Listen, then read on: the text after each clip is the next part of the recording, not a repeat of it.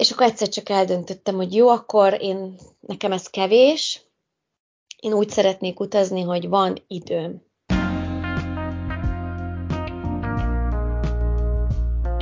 Ez a Kalandvágyból külföldre podcast, én Dóra vagyok a műsor házigazdája. Képzeld el, hogy annyira buzog benned az utazási vágy, hogy már azon morfondírozol, hogy eladsz mindened, és úgy vágsz neki az ismeretlennek, megtennéd de.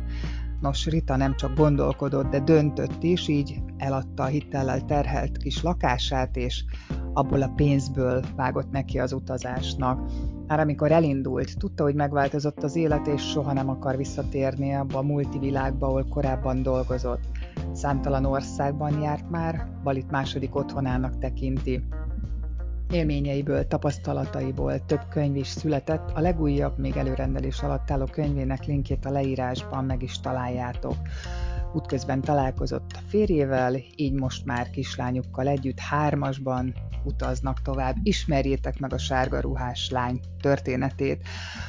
Ha tetszett az adás, kérlek nyomj egy lájkot, és hogy ne maradj le a további részekről, iratkozz fel a csatornára. 30 Rita vagyok, köszönöm szépen a meghívást ebbe az adásba. A Sárga Ruhás Lány néven blogolok, most már 8 éve, Nyolc évvel ezelőtt én felmondtam a munkahelyemen, és eladtam a lakásom, és elutaztam ennek az árát Dél-Kelet-Ázsiában. És én azóta is utazom, és ezt az életmódot, életstílus szeretném folytatni életem végéig. Igyekszem úgy élni, hogy ezt meg is engedhessem magamnak, és akkor tulajdonképpen a hobbim a munkám, tehát így az utazás az életem. És a nyolc év alatt lett egy családom, van egy kislányom, aki három éves, és az egyedüli utazásból most már ilyen családos utazás lett. Említetted a bemutatkozásban a blogodat, aminek az a neve, hogy Sárga Ruháslány. Miért pont ez a neve? Hát ez teljesen véletlen. Én nem nagyon szerettem volna a blognak olyan nevet adni, ami az utazáshoz kapcsolódik szorosan, mármint a nevében van benne. Sokkal inkább valami sejtelmesebb nevet szerettem volna és egy előadásra hívtak, és ugyanilyen meleg volt nyár, stb.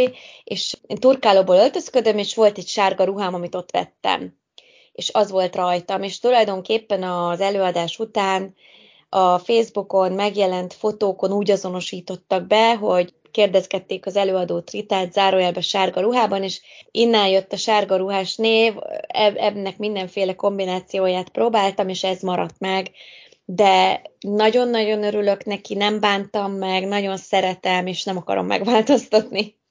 Azt mondhatjuk, hogy erős kalandvágy van benned? Persze. Mit jelent neked ez a szó, hogy kalandvágy? Igazából én ezt az élettel azonosítom. Kaland, utazás, élet, ez nekem ugyanaz. Mert korábban személyasszisztensként dolgoztam, és a munkámban is mindig az volt, hogy hát, hogyha most ezt szeretném, akkor ezt majd így megvalósítom. Tehát kitaláltam magamnak, hogy személyasszisztens akarok lenni, és akkor hazaköltöztem Angliából, és az lettem. De aztán ugye az, hogy az ember bezárja magát egy multihoz, vagy hát sokhoz, hogyha munkahelyeket vált, és tulajdonképpen egy irodában éli a mindennapjait, és az igazi életre mondjuk esténként marad idő, vagy hétvégén, vagy az éves szabadságokban, az nekem nem élet. Tehát az, az, az úgy elment mellettem, ezt éreztem, és kalandokra vágytam, élményekre. És ez a kaland, élmény, utazás, élet, ez nekem mind egy fogalom. Azt, hogy te elindultál, és hogy ez a kalandvágy ilyen leküzdhetetlenül előjött belőled, ez a múlt is környezet hozta ki végül is akkor belőled? Nem, én azt hiszem, hogy 19 éves koromban, amikor lehetőségem volt egy barátommal Európában utazni, úgy, hogy ő megmutatta nekem, hogy mit jelent az, hogy sátorban az óceánparton aludni és stoppolni, mondjuk Spanyolországból Franciaországba, akkor vetett el bennem valami magot ő ezzel. Mit jelentett az, hogy stoppolsz és sátorban az óceánparton? ez az, azt jelentette, hogy ezt a barátomat én itt a kis faluban, ahol, ahol felnőttem, itt ismertem meg, mert itt önkénteskedett egy szeretett otthonban. És jó barátok lettünk, ezért meghívott magához Belgiumba. Az volt életem első olyan utazás, hogy elmentem valakihez mondjuk két hétre külföldre. És az ő szüleivel elmentünk együtt Spanyolországba autóval, de onnan nekünk már ketten egyedül kellett visszamennünk Belgiumba, hogy majd onnan hazarepüljek. És az út egy részét busszal tettük meg, egy részét pedig stoppal. Tehát ketten voltunk hátizsákkal, és akkor így. Tehát volt buszjegyünk is, de ahol nem volt buszjegyünk, ott ő kiállt, csinált egy táblát, és kiállt, és stoppolt. Meg ott álltam mellette, mert nem tudtam, hogy ez igazából micsoda, vagy hogy kell ezt csinálni. És akkor ő hozott sátrat, ő hozott edényeket, evőeszközöket. Emlékszem, hogy San Sebastiánban voltunk Spanyolországban, ahol bementünk a szupermarketbe, ott ő bevásárolt, mutogatta, hogy miket vegyünk, és megcsinálta a tengerparton, vagy az óceánparton a vacsoránkat, és utána a sátorban aludtunk.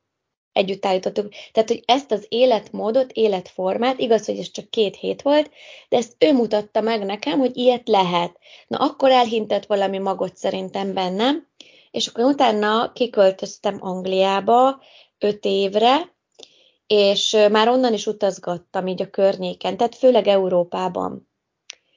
Majd hazaköltöztem, lediplomáztam, munkahelyeim lettek, és közben minden pénzemet utazásra vagy őrült kalandokra költöttem. Az őrült kaland mondjuk ez az ejtőernyős ugrás kipróbálása, vagy nem tudom, elkezdtem viaferrátázni, nem tudom, megcsináltam a Gerecse 50-et, és akkor egyszer csak eldöntöttem, hogy jó, akkor én, nekem ez kevés, én úgy szeretnék utazni, hogy van időm.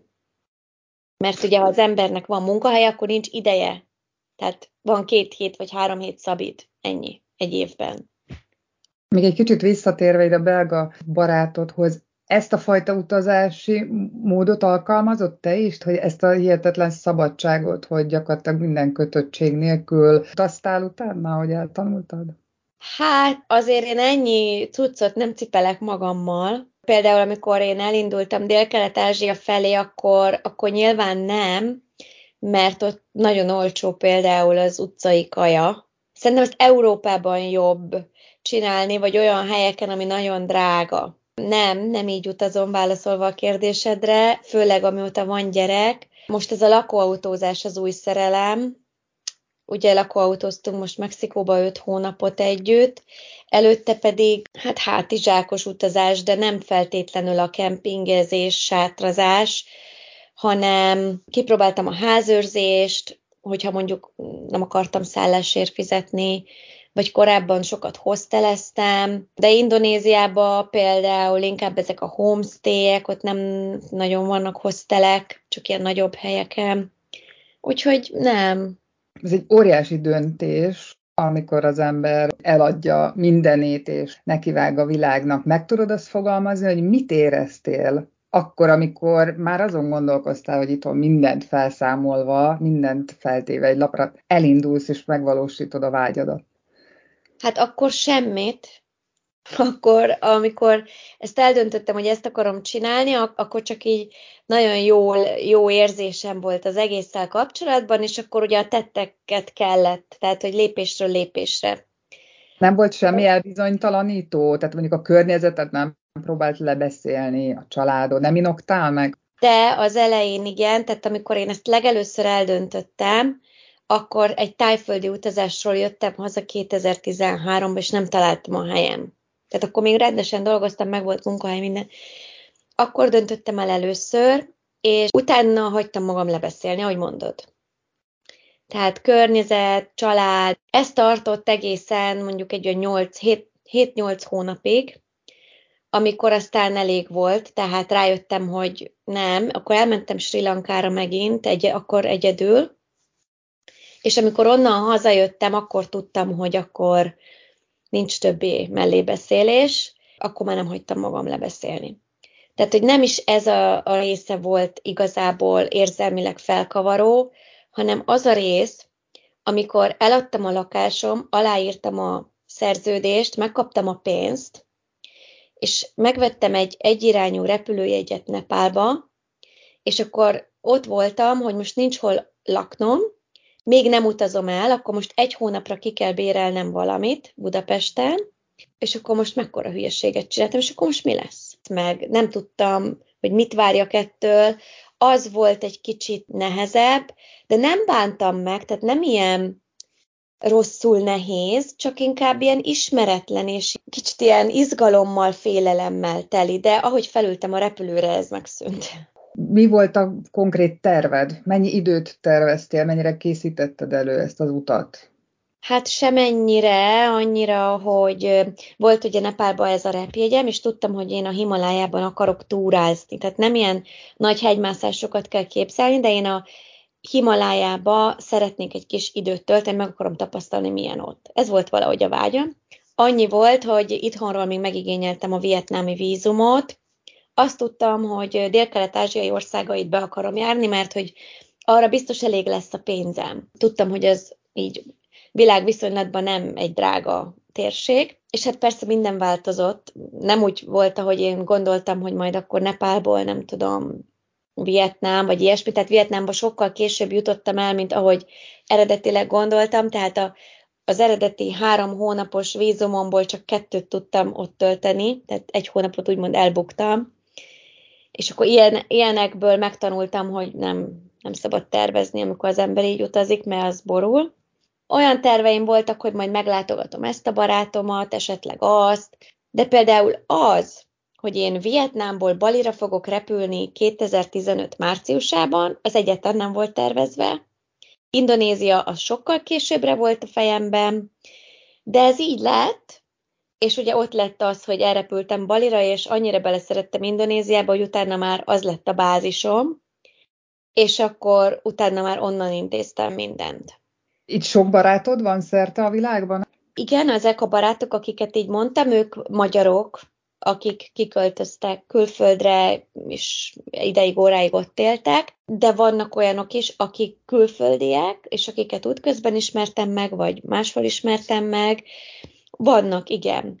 Mondtad, hogy nem nagyon terveztél előre, költségvetésed volt, tehát azt úgy tudtad, hogy egy nap mondjuk mennyi, mennyi pénzt szabad költened? Nagyjából igen, ugye véges volt a keret, mert hiába adtam el a lakást, azért azon volt banki hitel, amit vissza kellett fizetni. Tehát azért ne úgy képzelje el valaki, hogy hú, hát én akkor most sok 10, 20, 30, 40 millió forinttal a zsebembe így nekivágok. Nem, nem erről volt szó. Azért nem volt olyan sok pénz erre. Tehát napi 18 dollárból éltem akkor, ezt azért tudom, mert csináltam egy költségvetést az út alatt, és ez az első 9 hónapról beszélek most. Hogyha a repülőjegyeket is bele akarom számítani, akkor napi olyan 25 dollár, hogyha egy szétosztok mindent. De akkor abban tényleg minden benne van. Tehát az összes repjegyem. Ez akkor nekem így oké okay volt. Tudom, hogy ez nagyon sokak számára sok pénz, de ebből jutott mindenre szállásra, ételre, utazásra, olyanokra is, hogyha akartam egy ilyen befizetett kis csoportos túrán részt venni, arra is jutott. Szóval ebbe tényleg úgy minden benne volt.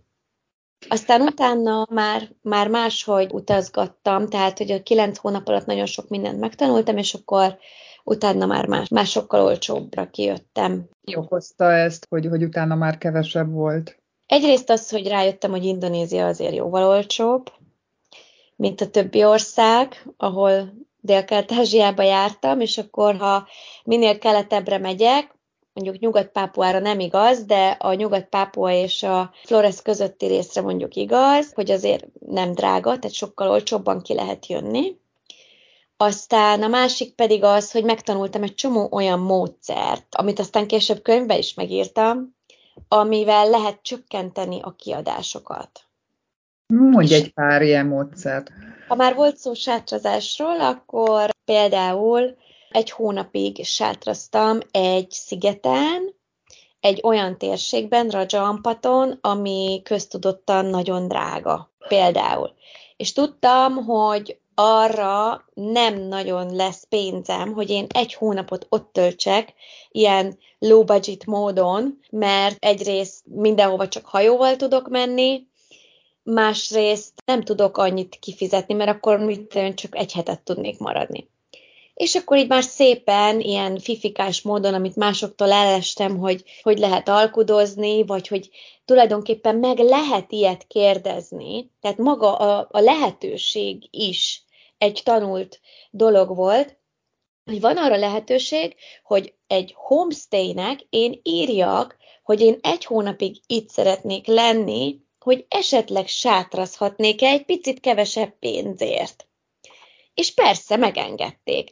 És mivel ugye egy hónapig tartózkodtam egy helyben, tulajdonképpen a homokba sátrazva egy fa alatt, ezért olyan lehetőségeim is adottak, ami akkor nem, ha kevesebb időre vagyok ott, tehát néha jött egy-egy hajó, ahová ugyanígy megmertem kérdezni a lehetőségét annak, hogy van-e esetleg még szabad hely, hogy becsatlakozzak ilyen-olyan kirándulásokra, és volt. Tehát, hogy ez egy nagyon jó lecke volt például, hogy meg lehet kérdezni dolgokat. Mi a legrosszabb? Maximum azt mondják, hogy nem. De ha igen, akkor én nagyon jól is járhatok. És ezzel például nagyon sokat lehet spórolni, mellesleg az alatt az egy hónap alatt, meg még utána nagyon sokszor visszajártam Rajampatra, tehát egy másik úgymond bázisom is lehet, ez az egyik. A másik az például, hogy rájöttem, hogy sokkal kevesebb cucc elég. Leredukáltam a holmiaim mennyiségét, ez azt jelentette, hogy nem kellett feladós podgyászért fizetni egy csomószor, amikor repültem. A másik, hogy elkezdtem azt, hogy utcán eszek. Ilyen street foodokat. Rájöttem, hogy elég, mert amúgy se vagyok nagy étkű, másrészt sokkal olcsóbb, vagy pedig annyira megismerkedtem helyiekkel, hogy ilyen helyi családjaimmá váltak. Van egy ilyen helyi családom Floreszen, vagy volt ilyen Timorba, vagy Vietnámban is vannak ilyen ismerőseim, és olyankor mondjuk hosszabb időt tölthettem egy helyben, és a szállásomért nem kellett fizetnem. Tehát, hogy ők befogadtak egy időre? téged? Igen, de ugye nem pusztán azért, mert én most csak egy utazó vagyok, hanem azért, mert szorosabb kapcsolatot létesítettem velük, és akkor már családtagként bántak velem. És akkor volt olyan, hogy ugye elmentem házat őrizni, például Balira egy hónapra. A házőrzés az egy olyan, hát nem tudom, szerintem nem munka, de tulajdonképpen az állatokra vigyázol, tehát van elköteleződésed, van felelősséged, de cserébe például ingyen laksz. És akkor ezek mind-mind olyan spórolások voltak számomra, amik, amik így segítették az utamat továbbra. Említetted kétszer is ezt a homestayinget, ez pontosan micsoda? Mit akar ez a kifejezés? Azt úgy említettem, hogy arra értettem, hogy ezeket a Indonéziában kicsi, hát nem tudom itthon mi lenne a megfelelő, talán vendégház, tehát olyan valaki, aki egy házban lakik, és mondjuk ott kiad még egy kis szobát, az a homestay, én ezt hívom így, és ezek ilyen kis apró vendégházak, amikor tulajdonképpen, ha megszállsz valakinél, akkor neki megy a pénz. Mesélj a könyveidről, két könyved is megjelent.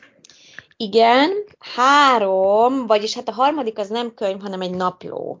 Az első könyv az arról szól, hogy az első két év tanulságait, meg érdekességeit gyűjtöttem bele, hogy hogy utazok, tulajdonképpen, hogy hogyan lettem én világutazó, tehát van benne egy ilyen személyes vonatkozás is az elején, és hogy hogy utaztam az elején, és hogy ez milyen fajta utazás volt. Tehát akár ilyen sporolós tippek, akár az, hogy hogy veszek repjegyet, akár az, hogy hogy keresek szállást, vagy hogy melyik országokban hol jártam, mit csináltam, hogyan, de nem sztorik főként, hanem inkább ilyen hasznos információk, tippek, tanácsok. Utazni vágyóknak, vagy olyanoknak, akik soha nem akarnak utazni, de érdekli őket ez a dolog. A második könyv az viszont egy komolyabb munka, úgy értem a komolyabb munkát, hogy míg az elsőt azt így saját kútfőből a saját dolgaimat beleírtam, a másodikhoz azért kemény kutatásokat és interjúkat is kellett végeznem, azt Baliról írtam. Mivel ugye Bali lett a második otthonom, és a Covid óta ugye nem tudok visszamenni Indonéziába egyelőre, de hogy ott szeretek lenni nagyon, és nagyon szerettem ezt a szigetet, és tényleg bejártam töviről hegyire. Tehát tényleg olyan helyekre eljutottam, hogy én kávé ültetvényeken sátraztam például. Szóval olyan dolgokat is csináltam Balin, amit még nem hallottam mástól, és nagyon megszerettem, úgyhogy elkezdtem egy kicsit utána járni azoknak a dolgoknak, amikre én nem kaptam választ. Mert nagyon sokszor a helyiek nem tudnak válaszolni ilyen mélyebb vallási összefüggésekre, hogy miért csinálják. Ezeket főpapok tudják, vagy ilyen tanultabb emberek, vagy mindenféle szervezeteknek a vezetői. Úgyhogy én ezeket felkerestem, és interjúkat készítettem, ami alapján a könyvben is írtam dolgokat. De kimondottan a vallás érdekelt, vagy pedig a, a, a szokásaik, amiket a mindennapokban gyakorolnak, vagy, vagy hagyományaik inkább? Engem minden érdekelt, ezért a könyvet is három részre osztottam. Van benne külön az emberekről, van benne külön a természetről, állatokról, és van benne külön a kapcsolódás az isteni, a láthatatlan világhoz ami alapján élik az életüket. És az, ez, ennek az az alapja, hogy az embernek egyensúlyban kell, harmóniában kell lennie. Emberekkel, más emberekkel, Istennel és a természettel. És pont ezért osztottam erre a három részre a könyvet, mert így, így épül fel. És ezeket jártam körbe. Tehát vannak benne saját sztoriaim, érdekes történetek, amik velem estek meg, vannak benne a kutatási anyagomat feldolgozandó tudományosabb anyagok, tehát aki mondjuk két hétre megy balira, vagy többre, vagy bármi, és keresi ezekre a választ, az meg fogja találni. És vannak benne a mindennapokról is, tehát hogy mégis mire figyeljen az ember akár turistaként, meg hát a természetről. Szemétkérdés, rizsföldek témája, az állatokkal való bánásmód, vízproblémák, úgyhogy minden tudásomat Baliról ebbe tettem. Nekem most per pillanat ez a fő, fő művem, ha lehet így mondani, mert ebben nagyon sok munkám van. Említetted, hogy most már családdal utazol, mennyiben változtatta meg a kislányod születése a utazási szokásaitokat? Annyiban változott, hogy ugye amíg ő kicsi volt, most még most is kicsi, de már három, tehát most már azért viszonylag nagy ahhoz, hogy ott tudjam hagyni őt akár egy vagy két hétre, ha mondjuk nekem dolgom lenne. Annyiban változtatta meg, hogy ugye az elején említettem, hogy nekem a hobbim és a munkám az utazás. Tehát én szoktam csoportkísérőként dolgozni ami azt jelenti, hogy egy ilyen kéthetes utazásokat szívesen kísérek idegenvezetőként, helyi guide együtt természetesen, ahogy ezt mások is szokták, és ezt a munkát én nem tudtam csinálni. Mondjuk a szerencse a szerencsétlenségben annyi, hogy egybeesett a járványidőszak ezzel az időszakkal, tehát amúgy sem nagyon lehetett utazgatni. Tehát ez egy mindenképp egy változás. A másik pedig az, hogy azért nem lehet gyerekkel minden olyan low megoldást megcsinálni, mint mondjuk egyedüli utazóként kis hátizsákkal, mert eleve több cuccod van. Főleg, amíg kicsi a gyerek, és mondjuk még pelenkás, meg mondjuk trópusokon nem kell neki cucc, de maga a pelenka az már ugye eleve sok cucc, hogyha azt kint veszed akkor is, vagy ha nem tudom, mosható pelenkát használsz, akkor meg pláne. Tehát, hogy ez például megnehezíti a dolgot. De amúgy, ha most abban a tekintetben gondolsz, hogy most ő miatta változtatunk-e a szállás, kaja, nem tudom, tömegközlekedés, vagy egyéb ilyen szokáson, az nem változik. Tehát ő abba születik bele, amiben mi megyünk. Annyi, hogy most szerintem a Covid-dal együtt is, meg így a élethelyzet változás miatt is, ez a lakóautózás, ez most nálunk eléggé menő lett, és ez gyerekkel szerintem a legoptimálisabb eddig. Most Magyarország a bázis ebben a pillanatban? Hát most ebben a pillanatban igen, mert hazajöttünk Mexikóból, és most egy nagyobb projekten dolgozom, addig itthon maradok, maradunk miattam, aztán utána majd meglátjuk, hogy mi lesz. De a lakóautó itt van veletek? Tehát innen indultok? Vettünk itthon egy lakóautót, mert a mexikóit azt eladtuk, úgyhogy akár még ez is lehetne, igen. De nem tudom, hogy ez lesz-e. Ez nagyon sok mindentől függ, tehát függ attól majd, hogy mi lesz itt ősszel, ilyen rezsi, meg egyéb kérdésekben, mi mennyire lesz drága, vagy nehezen hozzájutható, mennyire lesz nehéz utazni és drága, mert most sajnos a tengeren túli repjegyárak azok nagyon drágák lettek, Mennyire lehet beutazni majd egyes országokba, vagy hogy mi a mi preferenciánk, tehát hogy melyik országokba mennénk, vagy miért, vagy egyáltalán olyan-e az élethelyzetünk, hogy tudunk-e utazni, mert sajnos amióta hazajöttünk, nem is nagyon tudunk menni sehova, mert ilyen családi problémáink lettek, több haláleset is történt a családban, és így most egy darabig biztosan itthon kell maradni emiatt is. Szóval, hogy ez most nagyon sok mindentől függ. De persze az utazás az most is tervben van, csak nem tudom, mi lesz belőle. Ezt hogyan éled meg, hogy most így húzamosabb ideig itthon vagytok? Túl azon, hogy persze mondjuk a családi problémák az eleve egy szomorú dolog. Én ezt most nagyon jól, mert azt veszem észre, hogy újra tudok kapcsolódni a közönségemmel. Nekem ez nagyon fontos amit így magam köré építettem közösséget, akár a Facebookon, Instagramon, vagy offline, ez egy kicsit úgy elhanyagolódott, amióta gyerekem lett, mert nyilván az lett a fókusz, hogy vele legyek, de most már, ahogy említettem neked is, ugye ez a gyes is lejár, akkor most már vissza kell mennem a munkavilágába, vagy szeretnék jobban többet utazni, meg tudok is, így a közösségemmel is szeretnék többet kapcsolódni, és ez lehetőséget ad most nekem, hogy itthon vagyok, hogy előadásokat tartsak, vagy most ezen a projekten dolgozzak, vagy akár Budapesten is vezethessek, de az mondjuk nem magyaroknak. Szóval, hogy ez, ez most így, ezt én jól élem meg. Erről a projektről lehet tudni valamit, amit már említettél másodszor? Nem sokára. Amíg nem biztos, hogy lesz belőle valami, addig nem szeretném megemlíteni, de egy pár héten belül kiderül, hogy tényleg lesz-e belőle valami. Most még ilyen előkészületi munkák folynak, aztán kiderül. Úgyhogy még létszi, várj egy pár hetet. Jó, jó, oké, majd akkor visszatérünk rá. Férjed is hasonló életstílus él? Igen, hát annyi, hogy ő filmes és fotográfus, Neki teljesen más jellegű projektjei vannak. Én őt Indonéziában ismertem meg, tehát ő is hasonlóan gondolkozik, ő is, őnek is általában az utazáson pörög az agya, hogy hova, miként. Szóval ebből a szempontból nagyon hasonló. Sok más szempontból viszont nagyon más. Ugye rengeteg helyen jártatok már. Van olyan célország, ahol még nem voltál, és mindenképpen szeretnél eljutni? Egyedül vagy gyerekkel? Is is. Igen, én nagyon szeretnék Jemenbe eljutni. Azt most nem tudom, hogy gyerekkel vagy gyerek nélkül, mert ugye most ott eléggé háborús helyzetek uralkodnak.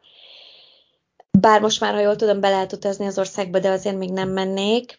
Ez az egyik, ami, ami nekem nagy vágyam. A másik pedig, hát nem tudom, én nagyon szeretem Kínát, de Kínába három hetet bírok egyszerre. Az nagyon nehezen utazható ország. Miért? Nagyon felidegesítenek. Az emberek? Az emberek.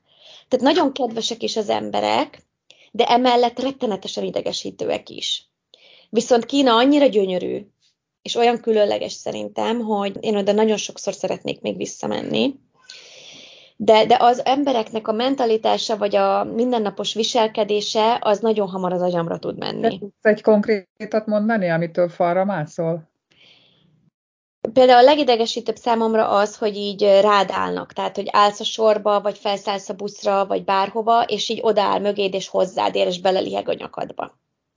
A másik az, hogy bámulnak nagyon sok helyen, különösen olyan helyen, ahol mondjuk, bár nem Kínában szerintem mindenhol, mert ugye inkább kínai turistákkal van tele, mint ö, európai vagy amerikai, és például ezeken a nyilvános vécéken többször volt ilyen ö, szituációm, hogy végignézték, ahogy pisilek, és valahol nem volt ajtó se.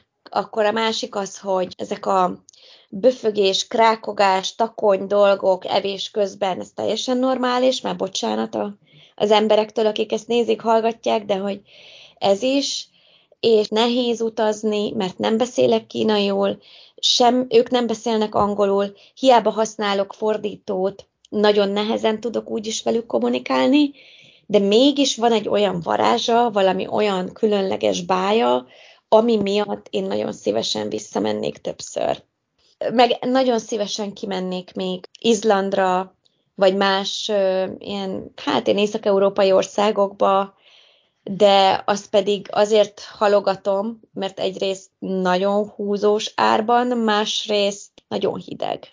És én inkább a meleget szeretem, de nem fogom elvetni, tehát oda is szeretnék majd egyszer eljutni, de azt hiszem, hogy minde, mindeközül Jemen nekem a fő vágyam. Gondolom, rengeteg történet van már a tarsődben. Egyetlen egyet is zárásként ki tudnál emelni, amit itt szívesen megosztanál a hallgatókkal? Egyet? hát nem fogok utazós sztorit elmondani, de eszembe jut egy, ami esetleg inspiráló, motiváló lehet mások számára. Tehát én egy olyan ember vagyok, aki nem fél kockáztatni. Azért nekem az, hogy én ilyen vagyok, ez sok kaput kinyit. Amikor árultam a lakásomat, de még nem adtam el, akkor azokban az időkben én minden pénzemet utazásra költöttem, és úgy, hogy nagyon sokszor történt az, hogy a hitelkártyámnak a hitel kereteit előre elköltöttem mondjuk repülőjegyre, és akkor így az utazás előtti időszakokban gyakran előfordult az, hogy eleve úgy kezdtem a hónapot, hogy hiába kaptam meg a fizetést, vissza kellett fizetni a hitelkártyára a pénzt, hogy ne kamatozzon. És akkor így nem nagyon maradt sok pénzem. Tehát előfordult az, hogy a munkahelyemen ilyen kényszerleállás volt és el kellett menni szabadságra kilenc napra, vagy tíz napra, már nem emlékszem. Tehát ha akartam, ha nem, szabítottak. És akkor én ezt mindenképp össze akartam kötni valami utazással, milyen az, hogy már otthon vagyok 9-10 napig, és nem megyek sehová, és kinéztem egy Dolomitok Via Ferrátát, arra el akartam menni, de be volt telve. Végül is örültem is neki, mert nem is lett volna rá pénzem. És ugye az utazás előtti nap felhívott a túravezető, hogy valaki lemondta, itt a lehetőség, megyek-e vagy nem? Tehát másnap reggelre nekem össze kellett szedelőzködnöm, és ki kellett perkálnom 70 ezer forintot. Hadd találjam ki, elmentél. Elmentem, de ennyi pénzem volt arra az egy hónapra. Kiszámoltam, hogyha én most ezt kifizetem, akkor 10 ezer forintom marad erre a hónapra, és akkor most mi a szart fogok csinálni?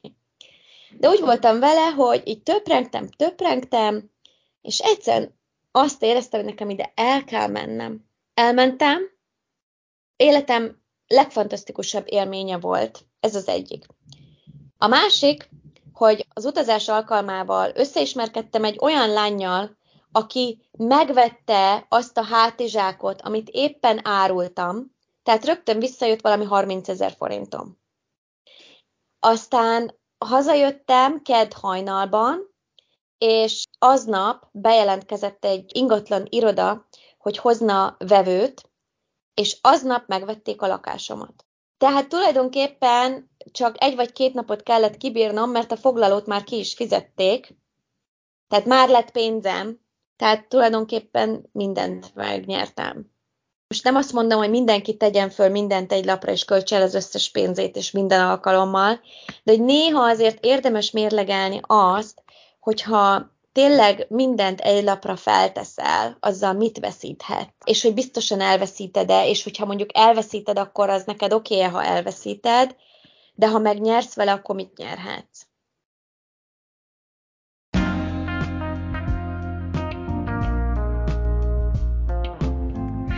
Remélem, hogy tetszett az adás. Ha nem szeretnél lemaradni a következő epizódokról, érdemes feliratkozni a csatornára. Találkozunk a következő részben jövő szerdán.